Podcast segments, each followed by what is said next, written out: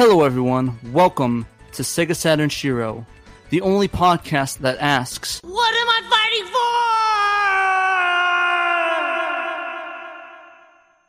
for? I'm Pat, and tonight's Shiros are Claire, Peter, Kay, and of course, myself. So, as you guys know, it's going to be our first anniversary coming up. We started last year um, in September, and it's been really interesting, and I've been really enjoying it. And I think everybody else here really enjoys it as well. It, it's been a fantastic road, and I think we've accomplished quite a lot in just a year's time. Imagine what's going to be in another 10 years, going to control the world. We'd also like to give a belated birthday to Claire. Well, I mean, belated as the cast drops. I think this records right before her birthday, so it's an early birthday for us, but belated when this dropped. Everyone, uh, give Claire a belated happy birthday. Uh, do we want to all sing happy birthday to Claire? Yeah, that sounds fun. Awesome. All right, you guys ready? All right, one, two, three, go. Happy, Happy birthday, birthday to Claire. Claire. Happy birthday to Claire. Oh, delay.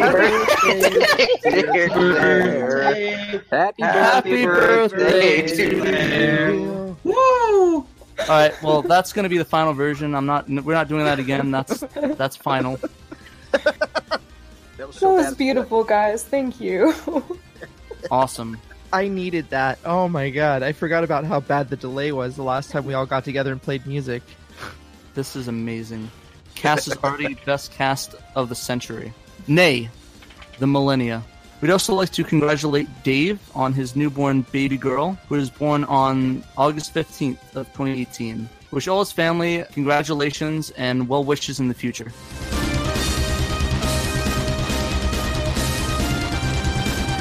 Hey everybody, it's been a while since I've joined you all on the cast. I actually played through the original Tomb Raider on Saturn. I thought it was really great, but it did get really glitchy at the end there, so that was an interesting experience. I want to mention real quick is my controllers are all, you know, 20 years old and they're starting to get sticky buttons, so I'm really looking forward to the uh, upcoming Retrobit controllers.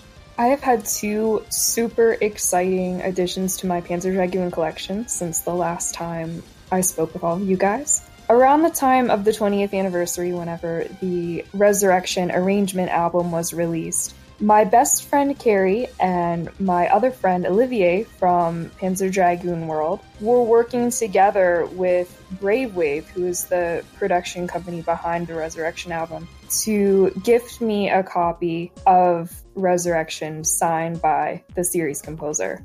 Guys, I have to tell you, when I opened this package that I found in my mailbox, I thought my heart was gonna explode. I I can't say how much it meant to me and how humbled I was that my friends went to the trouble to get me this copy of the CD and I'm just so happy to have it. That's Um, amazing. Yeah, it totally is. The other pickup that I had in the Panzer realm was the Panzer Dragoon Orta hologram card from the 2002 Tokyo Game Show, and that was gifted to me by Morgan Patrick of the Junkyard for my birthday. So I want to say thank you to Morgan and to Carrie and to Olivier and everyone else who has helped me build my Panzer collection.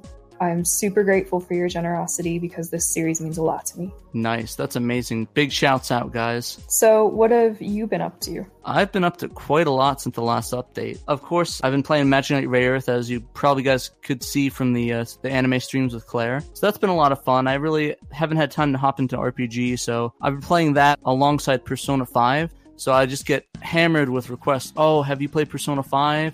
Have you played Persona 5? So I finally got I finally got a copy and I got a certain system that I'll like to talk the pains about to play Persona 5. One of the biggest things I, I got recently was a PS4 Pro, the 500 million edition. As maybe some of you guys know from the last anime stream, I had issues finding it. I was on the ball each and every time, ready for the pre-orders on Amazon, GameStop, and every single time, within seconds, it sold out. So I didn't get a chance at all to, to get the system. But luckily, I had somebody that was nearby that wasn't asking too much for it, so I went and picked it up, and I'm a happy owner of a PS4 Pro 500 million edition. I think it's number 37,500 and something. It's some of that number. I, I like 37, so I'm just happy I got that number. I didn't get any crazy numbers like one or one, two, three, four, five, or the the release date. But to be honest, at this point, I'm just I'm just happy I own it because it's just been a pain. Yeah, well, congrats on that pickup pack because that is a beautiful console. I hadn't even seen it when you first told me about it, but when I saw the pictures you posted, I was wowed. So I'm really glad you got your hands on one. Yeah, it was really great, and I'm I'm really happy to have it. For for those of you that don't know, it's like a, a royal blue transparent system with royal blue controllers and mics. So it's really cool. And I've been playing a little bit of Persona, and I actually picked up a couple a couple games. I picked the Dot Hack uh, GU uh, remaster and Sword Art. So I'm gonna be happy to play those alongside uh, Magic Knight Rayearth and finally finishing Persona 5. I really want to finish Persona 5 so badly. but besides that, that that's about it.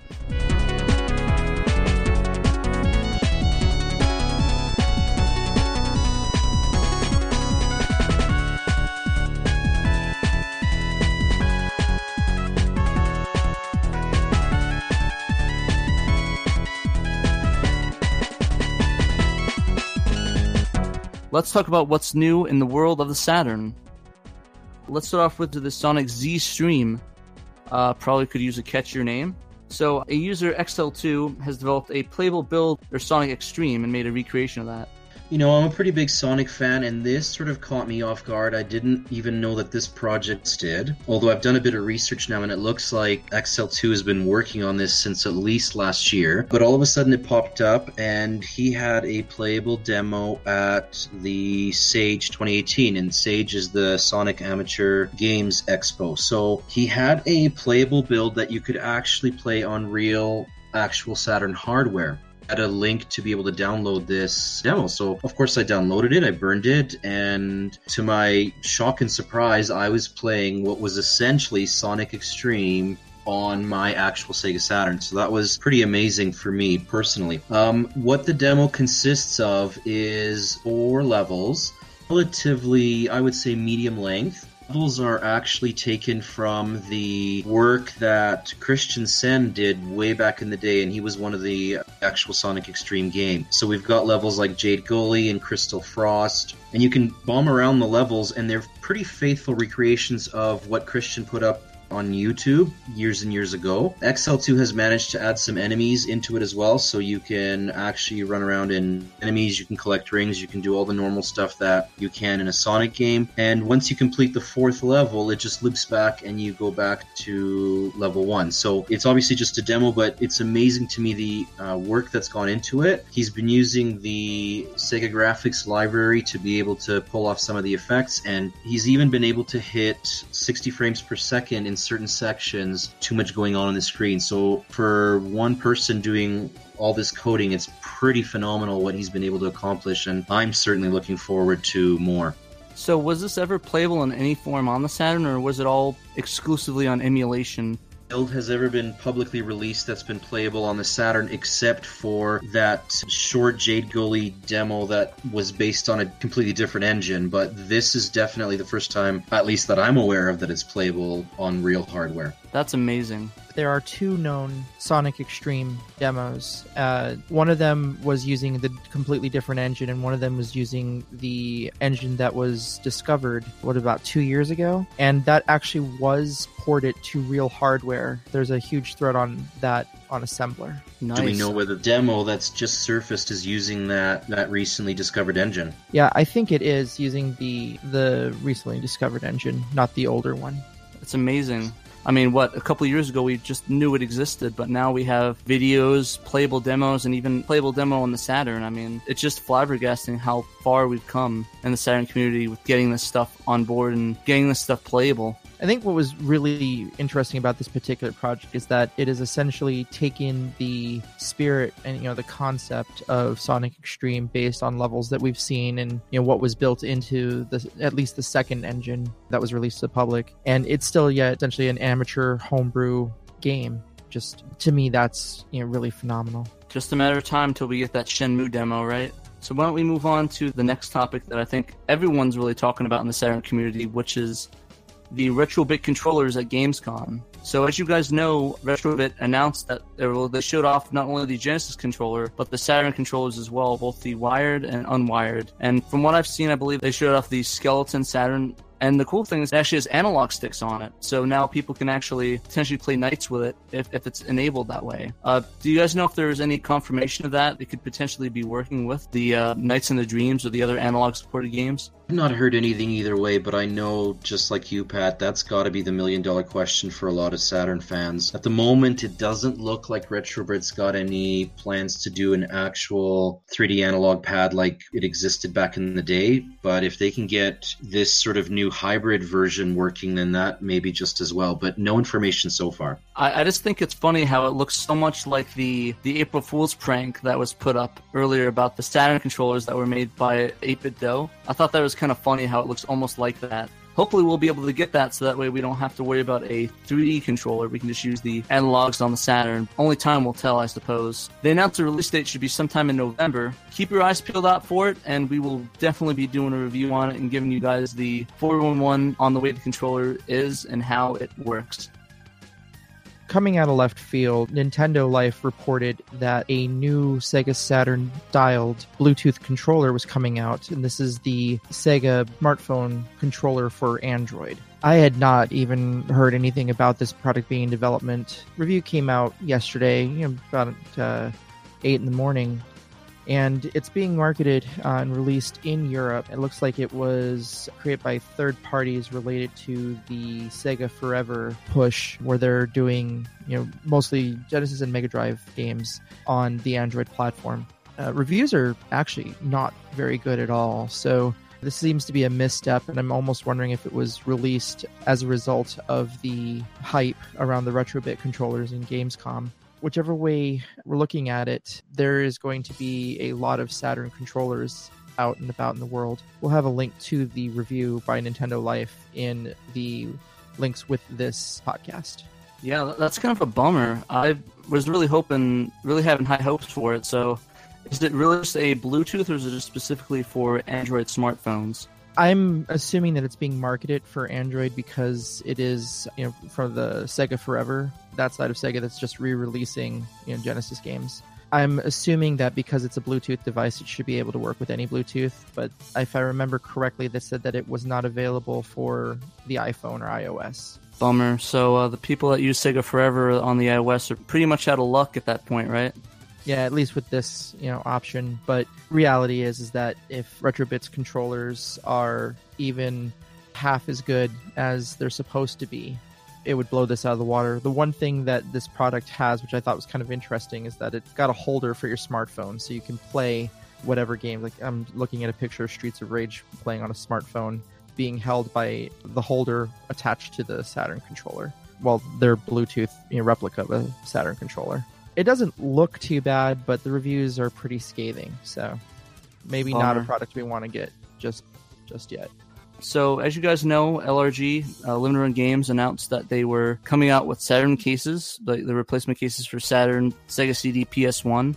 Came up a little bit early, a uh, about a month or two ago, and yours truly was able to pick up a couple, and really just want to give my opinion on that. To be frank, it's a Sega Saturn case. I didn't notice anything different from a normal case. The only biggest issue with it is that the CD holder itself doesn't have the CD logo on it. So it's exact besides that for, of course, legal reasons. But in all honesty, I used basically my old CD holders in my original Sega Saturn cases, and they worked well. The only downside that I ran into was that it doesn't hold multiple disc games well. So things like D or Panzer Dragoon Saga, it will just fall out like the other cases that were put on Amazon. I talked to one of the guys that runs uh, limited run games about this, and he told us that yes, the cases that I got were a little bit weaker, and the acrylic ones that they're releasing at a later date will have that strength to be able to hold all the discs in there without any issue. And the cool thing is that ones coming later will also have different case designs and different colors to it. So if you guys were interested in some of those things or for repros or just for giggles, look forward to that. They never put up a release date for the newer ones as the site that they set up was just a temporary holder one that they were testing, but unfortunately the people uh, found the links and bought a bunch of them up and luckily they fulfilled the orders in a quickly and timely manner. Hopefully we'll be able to get those in and try the acrylic ones and give you a an update on how those hold the multiple disc games. What do you guys think about the cases really looking forward to see how they stack up against the other ones from Amazon from a few months ago. I was able to get in on those, and I would agree that they weren't maybe the best cases, but for just holding games on a uh, shelf, I thought they were just fine. Curious to see how the LRG ones will stack up because I know that there was a lot more development that went into them, so I'm excited.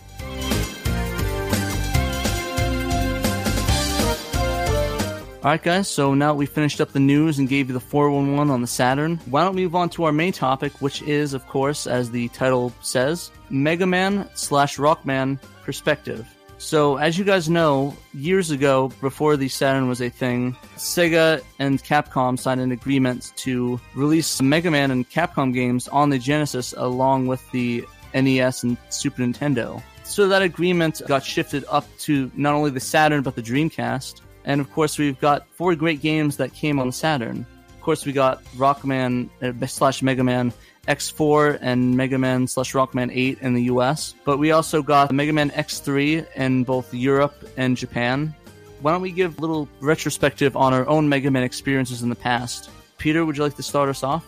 Sure. So it may actually surprise folks to hear that I'm not well versed in Mega Man at all prior to the Saturn games, I've never played a Mega Man game, and that's a weird admission for me. I've seen other people play them, I've read about them, but I've just never had the opportunity to get into them. So Mega Man 8 for me was my very first go around with Mega Man, and you know, it was pretty neat, it was impressive. What really jumped out for me was how colorful the game was, how responsive it was, and I really just enjoyed it. It was fun. Nice. I'll give my sort of perspective on it. My first Mega Man game I played personally was Mega Man X5 on the PS1. A couple of cousins came over with a PS1 and they brought that over, and I just couldn't stop playing it. It was fantastic, and I fell in love with Mega Man. My first Mega Man game I actually owned was Mega Man X4 on the PS1, and that game was also fantastic. Voice acting was eh, but it is what it is eventually I ended up playing first four Mega Man games on the NES and beating it, and I, I just love the game series. I love the character, and I just love how it's just gameplay and go. So I'm kind of like Peter, only a bit worse actually. I actually had not played anything in this series myself prior to us choosing this cast topic. I've watched people play the games growing up. My cousins were big Mega Man fans, but I had never picked up the controller on my own. And that's probably because I'm not super into 2D games, much less 2D platformers. And I struggled a bit this week with our games. I don't know, it was still fun. So, joining us tonight to speak specifically on Mega Man and you know the Rockman series, we have Game Master Chaz and David Hickman. Welcome to the cast, guys. How are you doing? Hello, doing well. Thanks for having me. Pretty good. Happy to be here. So, Chaz, you want to give us a little bit brief background on your history with Mega Man? Sure. My tale starts off, I want to say, in 2006 when a close buddy of mine introduced me to Mega Man X1 on the Super Nintendo. That was my first real exposure to Mega Man, despite having known the series as long as I did. I had never touched it until that point. And when I started playing it, all of the sensations that makes Mega Man as addictive as it is pretty much hit me all at once at the same time. You know, the fast gameplay, the, uh, the constant shooting, the wall jumping, the bullet dodging, the dashing, the air dashing. You know, it was you know it's it's some sort of scientific phenomenon that triggers the brain and uh, makes me go off on a real high. If, if you get what I'm saying. Uh, that was the first one I played and played it from start to finish, 100% all the items. And it reminded me a lot of uh, Demon's Crest, which is what I played first on the Super Nintendo before Mega Man X, because Demon's Crest actually borrows a lot of elements from the Mega Man X games. And then I went on to X2, X3, and then X4. And I later went back and went with the classic series, Mega Man 1 through 6 on NES, and I stuck with the X franchise more. The X franchise clicked with me more than the classic series did. I still like the classic, though. That's pretty much my story there. All right, Hickman, why don't you tell us a little bit about your Mega Man experience? Sure. So I ended up with Mega Man 2 on the NES growing up and played the heck out of that, but never actually beat it until much, much later because those games were not not easy. Um, we ended up playing one through six multiple times, but I only ever owned two. Got into X much later on the computer. More recently, uh, I did a lot of speedrunning and managed to make it all the way to I'm checking now. The leaderboard has gone completely crazy as of late. 88 for Mega Man 2 any percent zipless, which means that you don't actually use any zips. You don't use any, basically, like screen sheets glitching through walls. Uh, when I first started doing it at this exact same time, I was actually at in the mid 60s, but it's kind of exploded. You'll get ETH eventually. I know you Right. will. No, no, I haven't. I've raced You the guys who are best. eight. Um, but no, I, I've I've loved the heck out of Mega Man. On my desk at work, I have probably 20 different figurines. Um, right now, I have Mega Man 2, Rockman 2, Rockman 3, etc. I like the X series, and after being invited to come do this, I started playing more. We just recently beat X1 um, and played some of X3 and X4, and I'm realizing that I missed out completely and need to jump right back into these because they're fantastic. Different from the classic series. I'm probably the exact opposite of Chaz. I prefer the classic over the X series, but having beaten all of the classic series, I need to jump on this and, and plow through the X ones now. Nice. What would you guys recommend being Mega Man experts on getting good with Mega Man? Any like secrets or tips and tricks for us guys that aren't the best at it? Patience and don't throw your controller. Uh, Well, I'm I'm already uh, breaking that rule, so I probably got to fix that. Memorization is also a helpful tip. Of course, that's not going to come at you all at once. Oh yeah, and then just practice, practice, practice. I mean, I spent a good three hours straight practicing one small section on Heatman's level, so I could go ahead and reliably do a trick. Not that you'd need that just for a casual playthrough, but just playing it enough that you don't have to think about having to charge or dash or wall jump makes it a lot easier. What will also help make it easier is if you enjoy playing it. If you want to play it, practicing it will be easier for it for you because you want to get good at it because you're enjoying it. But of course, whether or not you enjoy it, that all depends on how you feel about it. I gotcha. So before we jump into the individual games here, I want to mention something that Master Hickman had not relayed. Dave Hickman and I have been friends for quite a number of years, and I remember going over to his house one afternoon and looking through uh, his Nintendo games, and there fully boxed was what's considered by most Nintendo collectors a treasure, and that was a complete in box copy of Mega Man 5 Yep. and this was you know like holy grail material for you know um, people who are nes collectors. And i would yeah i was trying to to get a complete set because you know my i, I want to have my daughter play you know all the classic games and just kind of have an evolutionary thing. But my good friend dave hickman here he went ahead and swapped me a copy of mega man 2 for his inbox copy mega man wait was it 2 or was it 3 Two. it was two. Uh, for his inbox copy of five, and That's insane. I, I will owe him many times over as a result. Uh, two friend. and three. well, yeah, I guess I like K a lot too, but no, two and three are my favorites. So that that was actually kind of a no-brainer. Nice. Is there a reason why uh, Mega Man Five is a lot rarer than Six? I couldn't tell you. I'm not that much of an NES person these days. I gotcha. I always thought that was really weird because I always noticed that Five had a higher price tag than Six usually does. And you'd think it'd be opposite, right? I have an educated guess, but I can't prove it if you want me to elaborate. Go for it.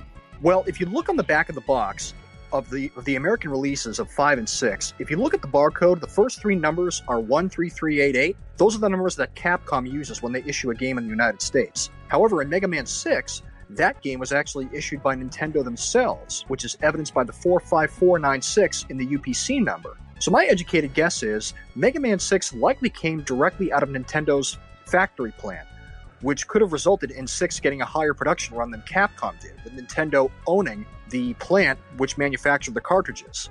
And that's only an educated guess. I don't have any proof of that. Nice. So your educated guess also backs up the fact that that's right around the same time period that Nintendo was pushing like let's make Nintendo like fantastically great. You know, this is kind of the end run of that series. And so 6 I think got more attention. That would make sense. 6 actually did have a brief appearance in a television ad for when the top loading NES was introduced. nice. nice. So yeah, Yeah, that definitely ties in. Yeah, so it, yeah, you know what? It could be very possible. Again, I can't prove it.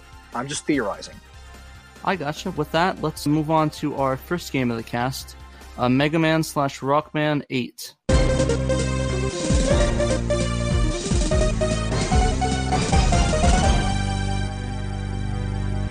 I would like to start off with, with by saying that the Mega Man 8 cutscenes, I can't get enough laughs out of them.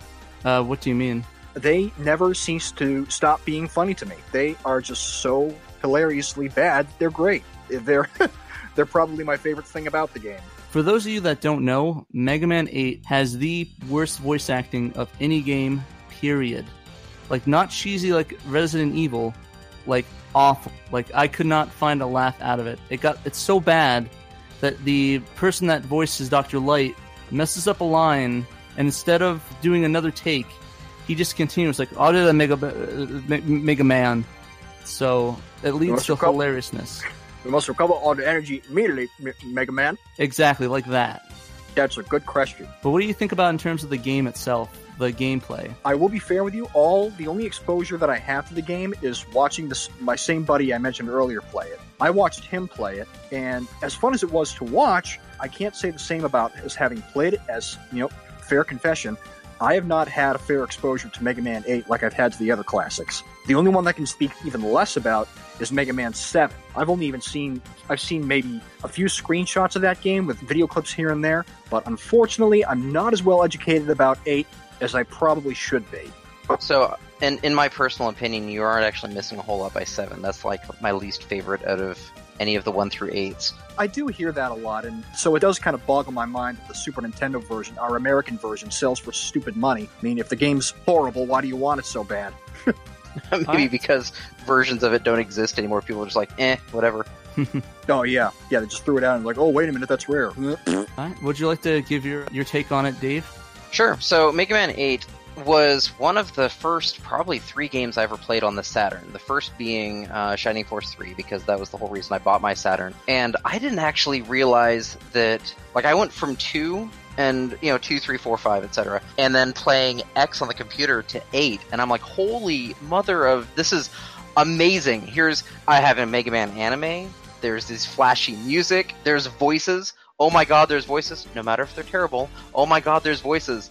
It was amazing. I played the living heck out of this game. It's it's a lot of gameplay. Nice. I definitely agree with you. I love the game, and I think did that actually come out before X4, or was that actually the first voice acting in a Mega Man game? Period. It was before X4. I think it came out after X3. I was looking at that earlier. I gotcha. So then it's officially the first voice acting in a Mega Man game, right?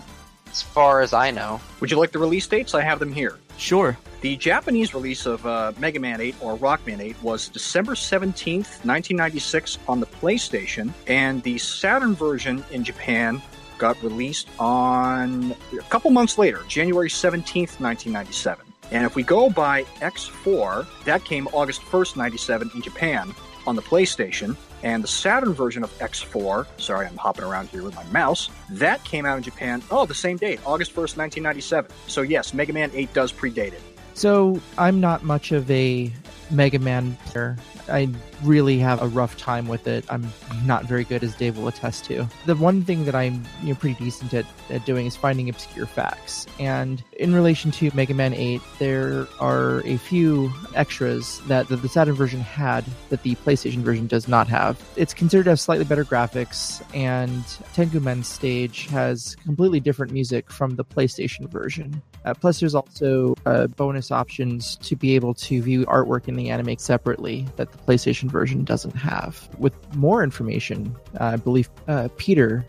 So, you know, I would agree that there's a couple of extra features in the Saturn game, notably those, what you just mentioned, Kay, the cameos by from Mega Man 1 and 2. And those don't exist in the PlayStation version. And what happens is, uh, when you defeat those cameo bosses, you get bolts. And in the game, you can collect bolts and ultimately trade them in for permanent abilities. In the PlayStation version, the bolts that you would get from having defeated these two enemies, they're just actually hidden in other parts of the game. So you still have the same number of bolts, but you don't get to fight the two cameo bosses from from previous games. So, you know, that's definitely unique to the Saturn version. My experience with Mega Man 8, I've actually played through, I'm going to say almost all of it. And uh, as my very first Mega Man game, I thought it was a lot of fun. So it was, it did test me quite a bit in terms of platforming. I, I haven't been used to playing Mega Man games. So it was a neat sort of first, first dive into the series. Like I mentioned earlier, I was really taken with the graphics. I thought they were really colorful. The colors really popped and I thought that the voice acting, like I know both Pat and Chaz, you know, weren't too keen on it. I thought it was actually okay. It reminded me of like a really cheesy sort of Saturday cartoony type of situation. I didn't mind it too much. But that said, you know, I don't have experience with too many other Mega Man games. that I want to mention that I thought was extremely frustrating about this game is there are two sections in this game where Mega Man is on a sort of a sled slash hoverboard and that hoverboard moves on its own. And so the only uh, the only ways that you can control Mega Man at this point is to either make him jump or duck, and then you can sort of move him forward and backwards along the screen as the screen auto scrolls. And then you've got a very annoying voice that sort of prompts you to either jump or to duck just before obstacles hit at you. And it's one of those one hit kill situations, and that is an extremely frustrating section to get through. And it happens in two different parts in the game. And to me, that's a real unbalance of you know difficulty because otherwise the game is paced pretty nicely in terms of difficulty but when you hit those slide stages you just want to rip your hair out. It's it's really really tough. So uh, that's sort of my general takeaway with uh, mega man 8 Jump, jump, slide, slide. oh my goodness. That was that was the worst. And you beat you beat the ice stage. You beat that one first, and then you're like, okay, great, we're fine. And then you get into the Wily levels, and then you have to do it again. in a lava level and it looks really cool but jump jump slide slide and you know you just want to throw throw your controller and be done with it Throw, throw, and break, break it across the screen. That is Yeah. 100% accurate. Yeah. That's one of the biggest issues I had with a lot of these Mega Man games, and it happened some places in Mega Man 8. I ran at the um, first boss you, you're supposed to beat in order. I think it was like Airman or something. It's the one that, that jumps down and throws the air the, the air things and sucks you up, where it either sends you to the edge of the level or it sends you up in the air and he just strikes you. Do you guys know who, which boss that one was? I I think it was like Airman or something like that. Thinking you're talking Tengu Man because he had the wind, the tornado hold. Yeah, it was Tengu Man. Had those those tornado holds, and that just I like kept dying. Like he, the ones that send you to the edge, I just couldn't get in time, and that was a bit frustrating. But all in all, out of all of them, I think it was one of the easiest versus the the other three, especially X three. And like I was saying before, the worst voice acting in any Capcom game, and potentially any game, just because of the I don't care vibe we I got from the voice acting in the game. But luckily, there's a solution, and that is to play Rockman 8 instead. And the cool thing about it is that is that I just like the voice acting a little bit more. The characters are more fitting, and it seems like more intense, like more serious instead of a Saturday morning cartoon. But that just might be my view on it, games, and my just my opinion on that. I know Peter likes the voice acting a lot, likes it for that Saturday morning feel, at least. You know, I think that actually is a really good point. To me, 1 through 8 really feel kind of like a kid's game. Not kid's game easy or anything else, but it was a little bit more anime, a little bit more cutesy in some parts, right? And then you get into the X games where it is super serious, and I've got this really killer, crazy looking armor, and I'm flying through, and everything is much, you know, tougher seeming. Whereas 8 did seem like the end of the kids' era, so to speak. Yeah, and I definitely love the art style of it. I think it's probably the most beautiful Mega Man game in that PS1 era. It's very colorful, it's very fluid. It's like watching a cartoon almost, and it gives me the, that Cuphead vibe. Or actually, it probably should be the opposite way around, but but I really I just love the fluidity of the animation, and I was wondering if you guys felt the same way. Oh yeah, other than the fact that it felt just a little bit slower. I think that was my biggest complaint about 7 and 8, but that's coming from I played a lot more of 2 and 3, particularly 2, where if I died it was my fault, not because of lag or not because Mega Man just mo- walks a little bit slower. The animation was super smooth, but it was like I don't know, 90% speed versus 100% speed to me.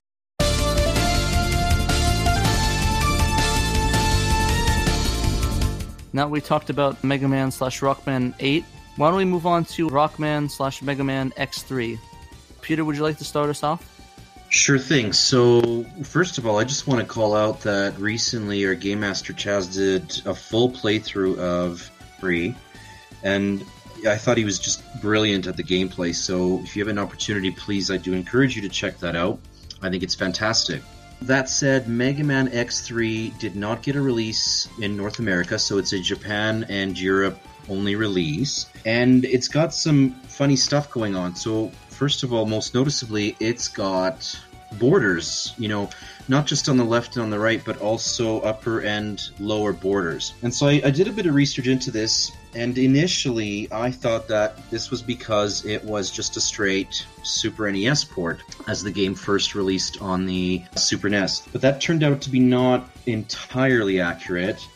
you know, this situation sort of reminded me of the way that Symphony of the Night was ported over from PlayStation to Saturn. It was just sort of a quick and dirty sort of port in the sense that Mega Man X3 on Saturn used a lot of the art assets from Mega Man X3 on the Super NES. And the issue there is that the lowest possible resolution for the Saturn is still higher than the resolution that the game ran on on the SNES. And so Capcom could have, you know, taken the time to sort of fill out those graphics, but instead they just decided to stick borders. So I don't want to say that it's a direct exact port because there isn't any uh, Super NES code really sort of running in the background or anything, but a lot of the art assets from Super NES were used on both the Saturn and the PlayStation 1 version, and you know that's why we've got the the borders. Yeah, and I, I definitely got that vibe as well playing it, where it felt like a Super Nintendo game versus a Saturn game. It just it didn't fit in with the games such as Mega Man 8 or Mega Man X4. It felt last gen, and that's sort of the biggest issue I had with it as well.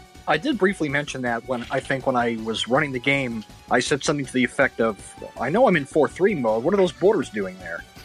borders for the borders. Yeah, exactly. Was it possible for them to properly adjust the resolution for the Saturn, or was it just not technically feasible, so they threw the borders in? I would imagine that they could have totally stretched it out. I think it's just a matter of they were trying to keep as many sprites as that. That would be my understanding of what my limited research has shown up. I just Yeah. wondered if you if you happen to know. The interesting thing, Chaz, is that the PS1 version uses that same aspect ratio or stretched image as the Super Nintendo. There's no borders in the PS1 version. Really? Yeah. So is it just a blank empty space, or is it filled out? No, it's filled out like the Super Nintendo. My So understanding is that it had to do with the way that the Super Nintendo rendered individual pixels, that the PS1 could recreate that while the Saturn could not. I got you. Nintendo Oh. game ran at 256 by 224 resolution, and that the Saturn draws at the lowest at 320 by 240. And I, I'm fairly positive that the PS1's low resolution is a lot closer to the Super NES one. So that's why I'm wondering whether they simply just ported a lot of the art assets over and you know stuck borders in as opposed to you know fill out the screen with additional graphics. Watching them side by side, the PlayStation One does look a little bit more pixelated, so to speak. So that makes sense. I got you. All right. So, as I was doing my research on this game, the one thing I noticed is that fans are extremely divisive whenever it comes to the soundtracks that were used in the Super Nintendo and the Saturn versions of this game. The music itself is the same, but the arrangements are different. And it seems to be a thing where people don't really like both. They either really love one and hate the other, or, you know, vice versa, depending on which version they maybe played first, who knows. But the interesting thing is that the composer for the Super Nintendo version of the game did not return to rearrange the soundtrack for the Saturn. And of course, it was kind of necessary, I think, for the Saturn port to have the rearranged soundtrack because they went with Red Book Audio. So I'm not sure how well the Super Nintendo's soundtrack would have translated over. But it was interesting to me that they went with a different arranger entirely, and maybe that's why there's such a disparity between the musical styles in both games. But I kind of like to know what you guys think about it. Like, which version of the soundtrack do you prefer? I can chime in. Okay, go for it. Go for Chaz. Uh, I am pro SNES, anti Saturn with the music, uh, bar none. That may relate to the fact that I played the Super NES version first and then the Saturn version afterwards. But even when making the comparison, I really enjoyed, you know, the gritty, raunchy sound that, that the Super Nintendo version's music had. You know, just just those, you know, that hard raw guitar sound, which seems to be absent from the Saturn version. And more compellingly is that uh, Toshihiko Horiyama is, is the person's name. You said that they did not return. Is that a he or a she? The composer. Wait, are you asking me? Uh, anybody who knows. Uh, is that is that a man or a woman? Can you give me the name again? Uh, Toshihiko Horiyama. Maybe just go with they and move on. Yeah, that's fine. yeah, they did, Yeah. yeah, they didn't return to for the like you said, Claire. Apparently, uh, that person did not return to do the arrangement themselves, which kind of makes sense for why the, the opinion is so divided. If it if it didn't have their original involvement. I gotcha. Going to that, did you want to? What was your experience with X3, Chaz? Uh, I actually really do like X3 a lot more than than other people do. I know there's also something of a divide in the in the Mega Man X community. Some people really like 3, some people don't like it so much. I'm one of those folks that did really like it, where the, the whole execution of the game, flowing through the levels and fighting the bosses, just really clicked with me. So I enjoy it a lot because it's, you know, it's a nice it's a nice little quick vacation to just get lost in that game and just run right through it. But in particular, I was pretty disappointed in myself with, with how I played the Saturn version because I know I'm a lot better at it. I prefer running the Super NES version myself if I can help it because as much as I love the Saturn controller, that for me doesn't translate well with when playing Mega Man X4 or even X3 because I like to set the buttons up the way the PlayStation or the Super Nintendo controller is, how it's a cross ergonomic style and that always worked really well with me when I'm, you know, wall jumping, air dashing, holding a charge, you know, multitasking, doing many things at once, which is what uh, led me to losing a, at least one life against Tunnel Rhino, which almost never happens under the proper circumstances. But I'm still glad that I played X3 on the Saturn at least because while it was a different controller and different music, the game was overall the same. It was all still there. There were a few sound effects here and there that were different, but you know, overall, as much as I still prefer the Super NES version, the Saturn version still passes for what it is. So, just doing a, a quick look up on that, um, X3's original composer was Kinuyo uh, Yamashita, and she created all the music and converted the data and, for that in her leisure. I don't know who it was who ended up doing the arranged music for the Saturn, though. I gotcha. All right. What about you, Dave? What was your experience playing the game? Do you have any thoughts on it? So I didn't play this until much more recently, and I never played the the Super Nintendo. I actually never owned a Super Nintendo. I kind of missed out there. That was the end of high school. Well, I guess the middle and the end of high school. But anyway, I enjoyed it. I'm not nearly as good with the X series as I am with the classic series. I'm finding a lot. It's kind of like if you played Mario 3 and then went to Mario 64, and Mario 64 is a lot more parkour and jump jump here, you know, and do a backflip here, that sort of thing. The X series is a lot like that as well. Whereas classic Mega Man, uh, especially the original trilogy, there's some jumping, there's movement, there's timing, but with the X series, there's the dash, there's the jump, there's the wall jump, etc. And it's, it's kind of a different paradigm to have to get used to. The borders really don't bother me as much. I mean, they stand out initially, but you play it enough, and it, it almost feels like I don't want to say it belongs there, but it doesn't feel like it's it's a terrible thing. So yeah, it that never really bothered me much when I played it as well. It, it just seemed like it was there as uh, one of those things that you just like zone out of after a while. exactly, I can- and it's I actually feel the same way. b- Believe it, uh, now that now that you mention it, and it's nice that they changed the borders up depending on what level you were in.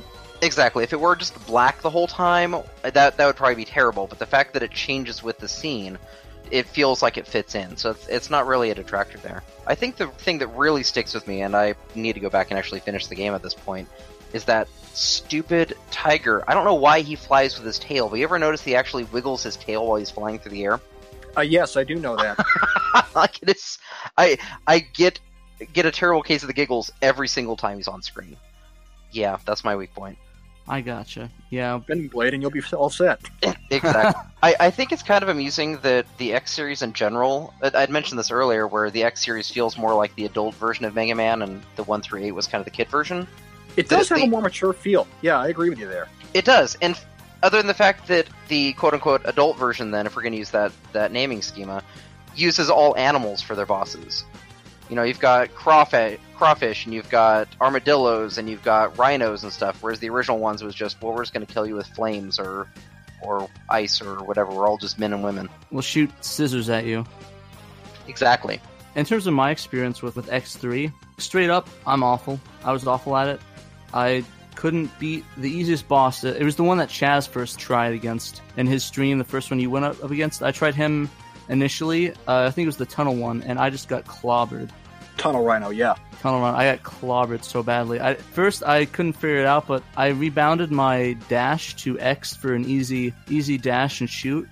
But I realized the error of my ways when I tried to do the extra long wall jump, and I just failed horribly. And I kept, I was doing a, a cross from B, B and X with a with one finger, so it was not fun, and I got clobbered. So I switched it up and I did a little bit better, but I still got clobbered by by him. I was not very good at that. There's, in my opinion, for the Japanese differences, you can really play either one I mean, to be honest, I don't think anybody I know really plays Mega Man for the story. It's the the game experience. I mean, if you really want, you can just look it up the story on Wikipedia after you play it. It's pretty much pretty much even on Japanese. I couldn't find a difference when I played. In my opinion, I'm with Chaz though. The music is definitely better on the SNES, but I'm also a fanboy for its sound chip. So, what am I gonna do? But besides that, yeah, that's really all I have to say about the game. I really wish I could be better at it, but like I said, I'm gonna take Dave and Chaz's advice, and hopefully they can coach me, all uh, Rocky style. Yeah, well, like I mentioned in the video, I'm pretty sure I went into it. I like to be descriptive if I can, but the reason I go to the Rhino first is because that drill horn, his weapon, opens up a lot of areas to get you the, the rest of the items you need. So you take him out first, that's a lot less backtracking you have to worry about. It's kind of like Metal Blade on Mega Man 2. It works on like 90% of the enemies. Yeah, pretty much. I gotcha. So he's the easiest though. So if I can't beat him, I gotta just get better. Well, if you saw the, the gimmick I was exploiting with Blizzard Buffalo, he's the easiest because you saw that goof that I was exploiting, right? A little bit. Yeah, when you're fighting Blizzard Buffalo, when you have him on the left side against the wall, when he turns around to look at you, if you try to air dash directly upwards, the AI by mistake thinks you're going to jump over him. So Blizzard Buffalo just keeps butting his face over to the left, and he just keeps hitting the wall, and you can just keep smacking him with charge shots. Cool. I'll have to Yeah. lose that exploit, and maybe I can actually get further in the game. S- speedrunners do that, so there's no shame in it. Want we move on to our last game on our list, which is of course Mega Man slash Rockman X4.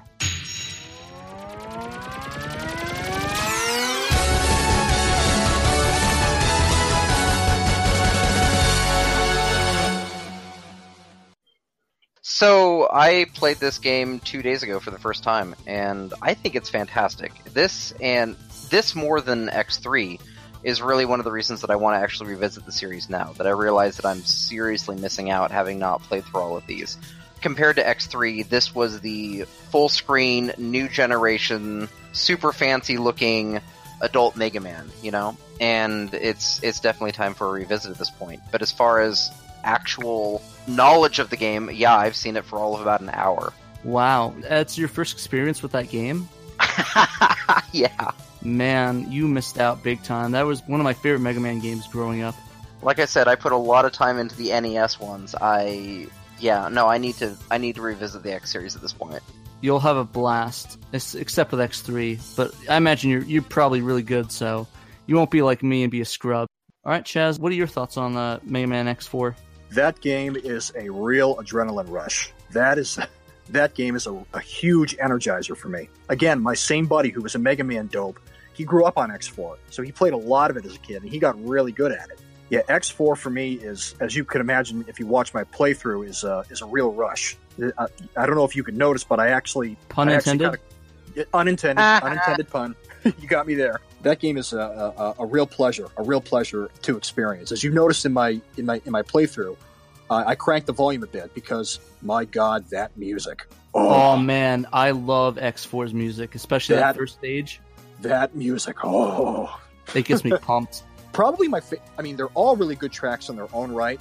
Probably the one that pumps me the most is Jet Stingray. Oh yeah. and ju- and just that fast paced music while moving on a fast paced jet ski on an auto scroller. It's just it's you know it's just a, a needle going into your arm and just all the way in. It's lightning through your veins. Yeah, man. It's really interesting to me that you guys feel that way because the composer for that game was the arranger of X3, which you weren't super into. Yeah, It- it- that's I did not know that. That's actually funny. Maybe because instead of an arrangement, it was an original composition, which Yeah, is what I allowed mean- me to appreciate it. Yeah, exactly. I mean, she probably had a lot more freedom with the soundtrack compared to the last game, where it's like, oh, well, you got to rearrange this from this from a old sound chip on a Super Nintendo. They got like the full Red Book audio experience. It's like um, it's like going from a four track to like a sixteen track. Going from uh, Rubber Soul to Sergeant Pepper's. It opens up big time. Or Pyromania to Hysteria. Oh yeah, you know what I'm talking about. Oh It's yeah, all rock and roll on this one. that's kind of that's the kind of music Mega Man likes. But um But uh, Kay, could you give us a little bit more info on the the differences between Rockman X4 and uh, Mega Man X4? I know there's a little bit, right? There are at least two versions of Rockman X4 that were released in Japan. The first one is a standard edition just your, your standard single with CD case. But the interesting one, the limited edition, actually came with a model of Rockman's power armor, and I uh, myself have been looking for that one at a decent price for some time now. So is this like a little figurine, or is it like actual power armor you put on your body? That's a little figurine. Um, you know, it's like a snap together model. And so I guess technically there are three versions of Rockman X4, right? There's your standard edition, you have your special limited pack, which had the power armor, and then you had your Satakore, you know, greatest of hits version. So it's actually one of the more common ones to be able to pick up in Japan, you know, or, or you know, on import. And Is that what Satakore means? Uh, best hits or best seller? It was like Saturn Collection or something, and Oh, Peter would know better. Satakore is sort of like the greatest hits or player's choice version of certain Saturn titles, and that's Japan only. Gotcha. Cool. Uh, what about you, Claire? What are your thoughts on uh, X4? Yeah, so perhaps the most interesting thing to me about this game is that it's one that people always cite or reference whenever they make the claim that the Saturn couldn't do transparencies. Because when you go into the first stage right off the bat, you see those searchlights with the mesh texture rather than like the transparent effect that you have on the PS1. And it just kind of strikes me because, you know, as we do know, the Saturn is capable of doing transparent effects. But I see footage of this game popping up all over the place on YouTube whenever usually Sony diehards are railing against Saturn ports of games. But yeah, as for the actual style of the game, I think it's beautiful. Um, the animation really impressed me. And it really makes X3 look kind of glaringly like a Super Nintendo game whenever you compare like 8 and X4 to X3, I just can't get into the latter. So I really appreciate what they did with the sprite animation. That game I virtually zero experience with. I'll echo what Claire said. The very first thing I noticed were the searchlights right off the hop that didn't have the you know the transparencies and immediately it was a groan because it, you know I could I could just see the arguments oh you know that we can do transparencies on PlayStation not on Saturn. I've got to give the game more time before I can sort of formulate an opinion but you know so far so good. Uh, one thing that I have noticed right off the hop too was that bit of a darker, more serious Mega Man game as compared to eight, whereas eight seemed more, much more of a I don't want to say childlike because I don't think the game was aimed at children, obviously, but it seemed much more sort of lighthearted anime style, whereas this one did seem, you know, so far it seems, you know, more serious and and darker to me. Yeah, definitely. It has a it definitely has a darker tone than Mega Man Eight for sure. Just the other ones in the series. It, uh, especially some of the the death scenes in there are pretty uh, yeesh. Yeah, yeah, I can, I can, I, didn't even think of that, which can be uh, a little bit uh, morbid for for kids to see. But you know what? If I saw X4 when I was a little kid, I would have loved it. I would have been all over it. In terms of my experiences, like I was saying earlier, it was the first Mega Man game I ever really owned. So I got that with a PS1 along with Syphon Filter for Christmas in 2001. Yeah, I'm a late bloomer, I know. like I said, I think it has god awful VA work. Second worst to Mega Man 8, but it has cheesy enough where it has funny memes to it, unlike 8. And where that's why I sort of rank it a little bit higher, but not by much per se. Just a little bit, little bit more high. Uh, difficulty isn't that bad. I didn't really have a hard time with it. Like like the bosses, I maybe had to replay once or twice, but I never had to continue from the beginning. I really prefer Zero to Mega Man X, as I think I love his sword abilities, and for some reason I find myself playing a lot easier to play him than X. I don't know if anybody else noticed that as well, or maybe you had the, the reverse thoughts on that.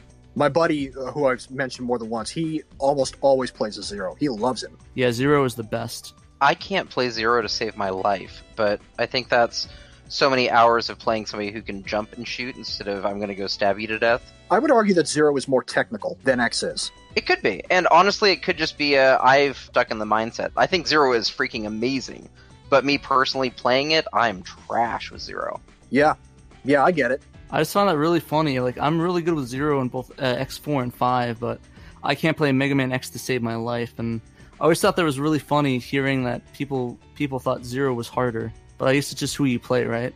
Playstyle can also affect that as well. I got you. Yeah, that's my thinking as well. Because I'm, I'm all of like up and close melee, beat the crap out of stuff. I guess with people that play Mega Man a lot more than I did, where I started off in X4, maybe it's just a different mentality. But yeah, uh, I guess to finish it off, I like I said before, I prefer the Japanese version of Rockman X4 to Mega Man X4 specifically for the voice acting, as I think it reaches the tone of a lot more serious game than the US VA work, where it sounds like a serious character rather than a, uh, a squeaky kid. And I also found it really funny that the voice acting between uh, Zero on the actual game versus the voice acting of the cutscenes are completely different. I don't know if you guys noticed that as well, but I always thought that was kind of funny. It's not too late. Stop the coup now. If that's your decision, prepare yourself!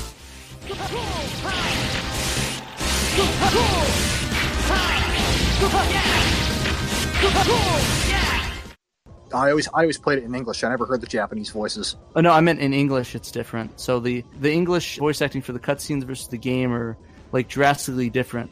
Oh, okay. So they kind of messed up on that one. But like I said, I prefer Rockman X. But yeah, in terms of that, uh, I think that's about it. Oh yeah, also Yeah. one other thing I'd like to add is that each boss before they start, there's voice acting in X4, but in the uh, Rockman X4 there's voice acting, but in Mega Man X4 there's none.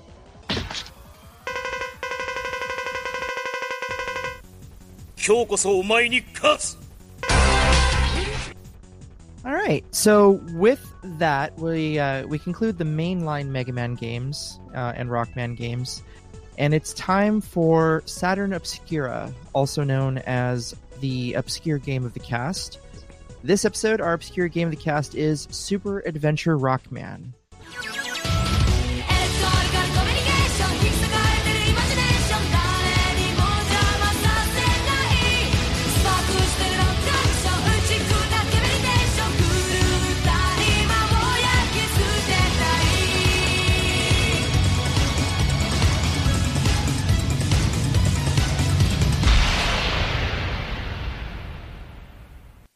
Before the stream, we actually were watching it, watching it together, and oh man, was it so much fun watching that! I had a blast, and I hope Peter did too.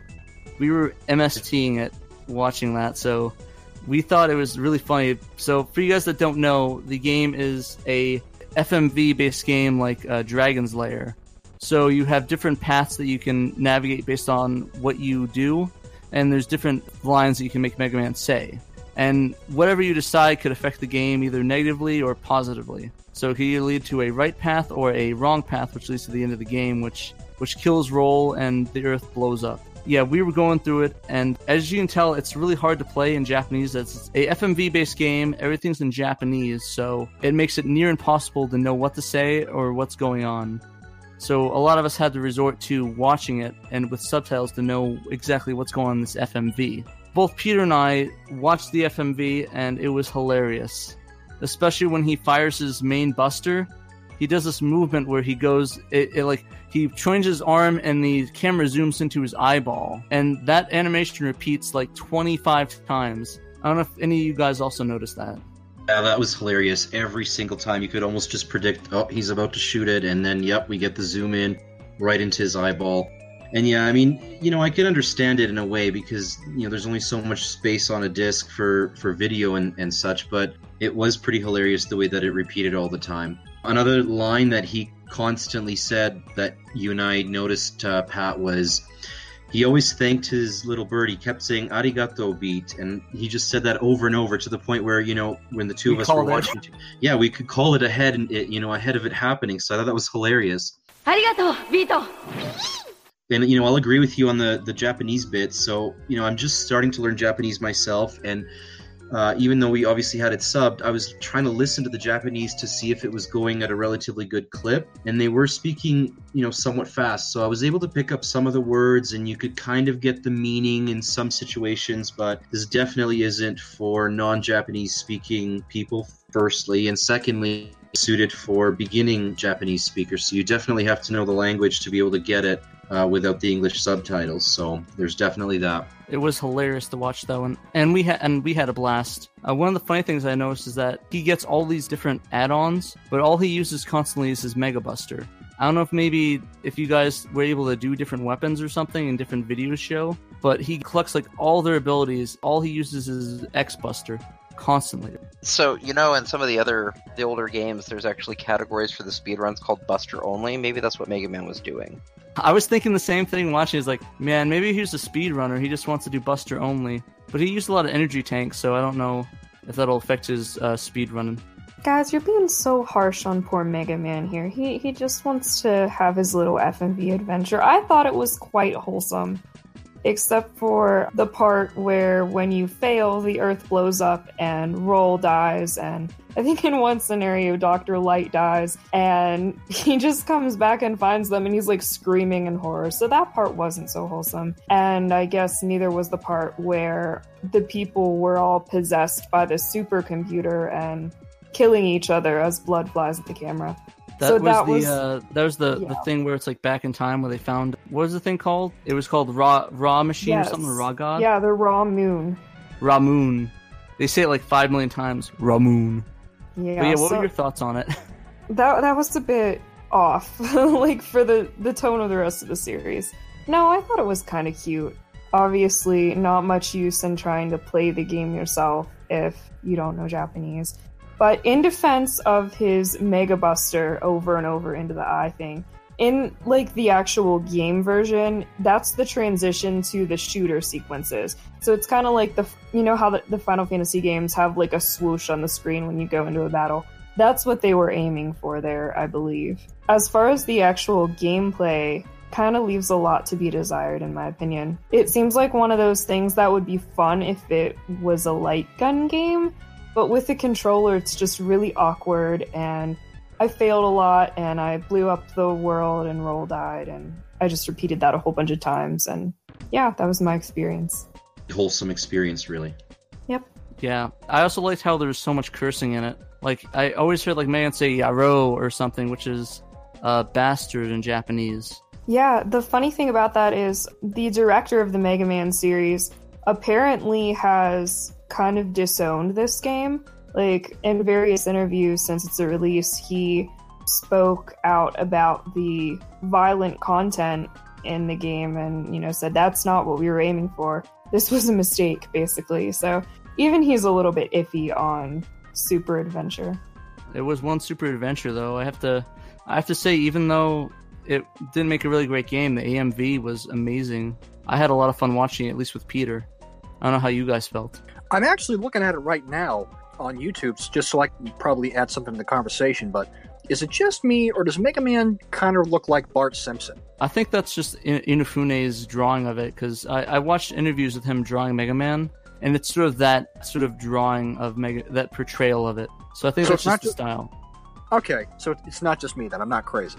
No, no, it's just Inafune's style. He, it's kind of weird how closely because a lot of different people did Mega Man over the years, but it seemed like they just went with the Inafune model that he did for the first box art in Japan for Mega Man One.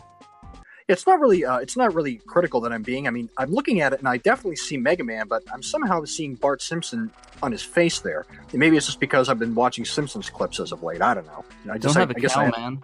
yeah, I guess I just have Bart and Homer on the mind. If you just drew Dr. Light strangling Mega Man, maybe that might work.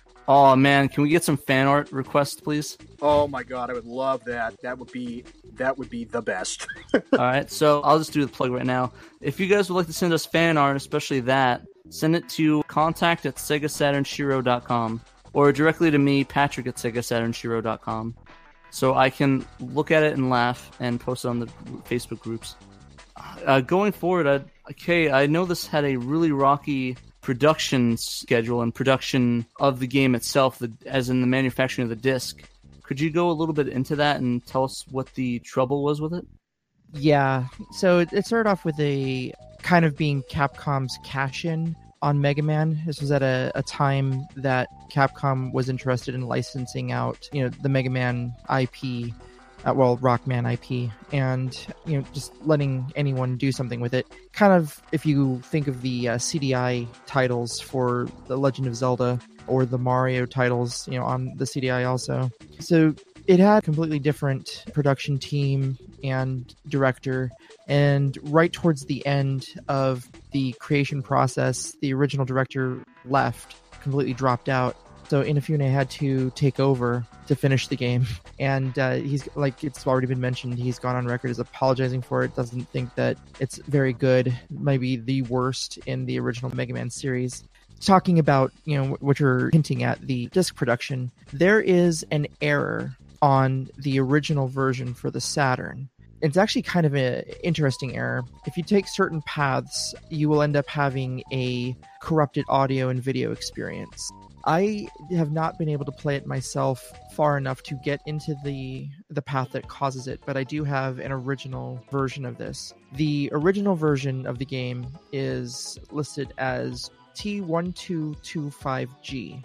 And because of that error, it was recalled. About three months later, it was put out as a reissue under T1241G. So if anyone's keeping score at home, both of them are double disc CDs. But if you look at the side of the the artwork on the case, you'll actually be able to see that catalog number. Another interesting thing about it, the original recalled version has the exact same data tracks, according to Fireball from the Redump project, as the re- uh, non recalled version. So it's kind of an interesting little bug that's happened. Very little information about the bug itself. Another interesting side fact about it is that the recall for the recall version T1225G, that catalog number was actually supposed to be reserved for Dungeons and Dragons collection with the RAM cart. So it was a mistake in the process, you know, like the uh, production on the disc itself, and it was a mistake on what catalog number was used. In any case, because of the recall, Capcom would allow you to send in the old version, the recalled version, and they would send you free the fixed version. However, you know, that's supposed to have made it the recalled version much more difficult to find and obtain. At this point in time, both versions are going for about the same amount of money. It's about 100 to uh, $200 depending on condition. And despite it being kind of like a the black sheep of the original Mega Man series, it's getting up there in price. I'm surprised. I, I guess maybe just that n- the notoriety and just the controversy of it might be one of the reasons why it's going so high. That well, it's plus it- also like a it's a Mega Man game, right? So fair enough. Every Mega Man game must be at least a hundred dollars plus. That's a requirement. for sure. But that's all I've got on Super Adventure Rockman. Gotcha. Thanks, Kay. That was really interesting info. I never knew it was that rocky. So, not only was it oh. rocky, Oh, I made a pun, didn't I? yeah. Ugh, sorry about that. so, with that, uh, do we have any final thoughts before we go to our verdict of buy or don't buy?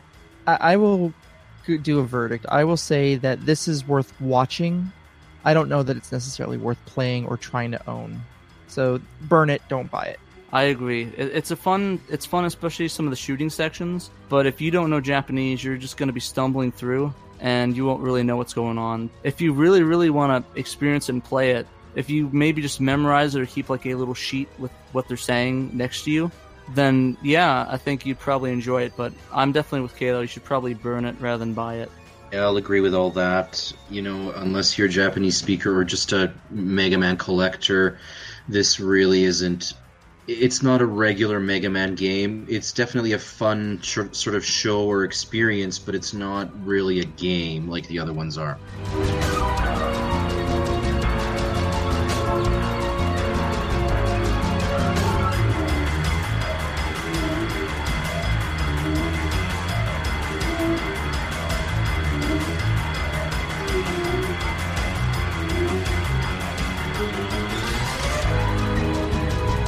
All right, guys, so that's the end of our cast today. We thank our guests, Chaz and David, for coming on and talking with us about Mega Man and their amazing skills at it. Before we go, we'd like to plug a couple things. I'd like to plug our Shiro video at E3. So, Ben and I had a chance to go to E3 and record some great footage, get interviews with two of the voice actors from Shenmue, and of course, an interview with Adam Koralik from Figure It Out Productions and we had a really great time. I think the best part of it was the car karaoke. Uh, we didn't add that in, but we'll see if we can get that as a bonus video soon.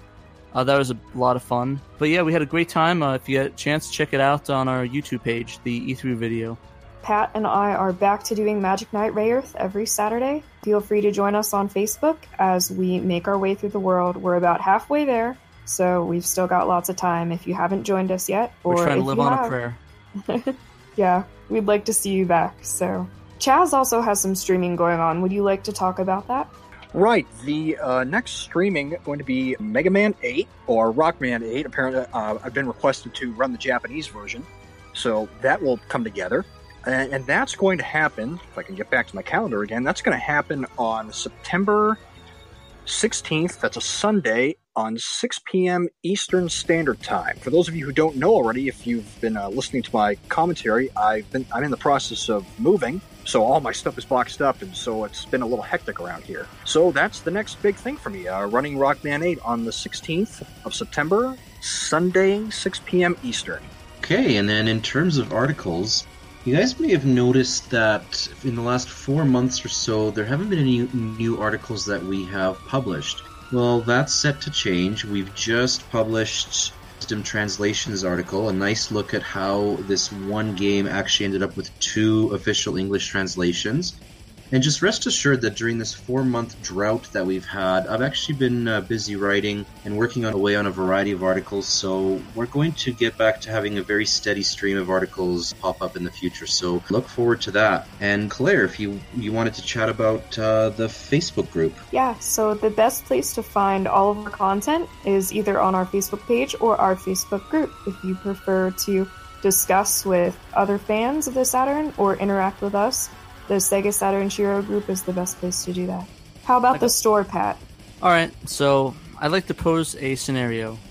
Have you ever looked in the mirror, look at your shirt, and thought, man, this shirt just isn't working for me. It's just not matching my style. It's not working with my outfit, and I'm not looking great. Well, we're here to change that. We have scientists working hard at the Shiro Labs to come up with the best shirts of all time. And it's scientifically proven that your attractiveness jumps up an extra 20, no, 20, no, 50%. You are 50% more attractive wearing Sega Saturn Shiro shirts. So I ask you, check out our store at segasaturnshiro.threadless.com, buy some shirts, and you know what? We also have mugs. And you know what? That's also scientifically proven to keep your coffee 20% hotter. Guaranteed, no money back guarantee. So if you want to look the best and be the best, go buy some merch at the Sega Saturn Shiro Threadless store. Our Shiro coffee mugs are sure to kick your A. And guys, remember to send us your commentary. We love hearing from our fans, all three of you now, I think there might be. Uh, you can. We're up to four. We're up to four? Yeah, I don't know. Okay. Um, but send your uh, comments, questions, show ideas to contact at segasaturnshiro.com or leave us a post in our Facebook group or on our Facebook page. We're going to ask though that our fans, you know, and our community members not try to message us personally. There has been some inappropriate content that has been sent to us. We do want to answer all of our fans and not we're not always available through those messenger programs. So if you do have a question, make sure to uh, send it to our email address or go ahead and send it to our group or our page. And like always, we thank you. Um, one such question I'd like to pose to you all What is your Sega Saturn personal holy grail? Go ahead and think about that question. We'll post it up in our Facebook groups and pass it along as well to our contact at segasaturnshiro.com. The last thing that uh, we wanted to close our show out with um, tonight is the passing of a personal friend of mine, Don Russell, who I've known for a number of years, God, seven some odd years now at least. He lost his battle to cancer about a month or so back, and he he was a huge friend of the Saturn community and a very big fan of the Saturn itself. And I have had the honor of knowing him both as one of my customers and as one of my friends. First meeting him at the Portland Retro Gaming Expo uh, several years ago. He had gotten in contact with me last year about dumping a lot of uh, Sega Saturn betas and unreleased games. And it, he was actually the person who allowed us at Sega Saturn Shiro to release, uh, you know, leak the unreleased game Armed.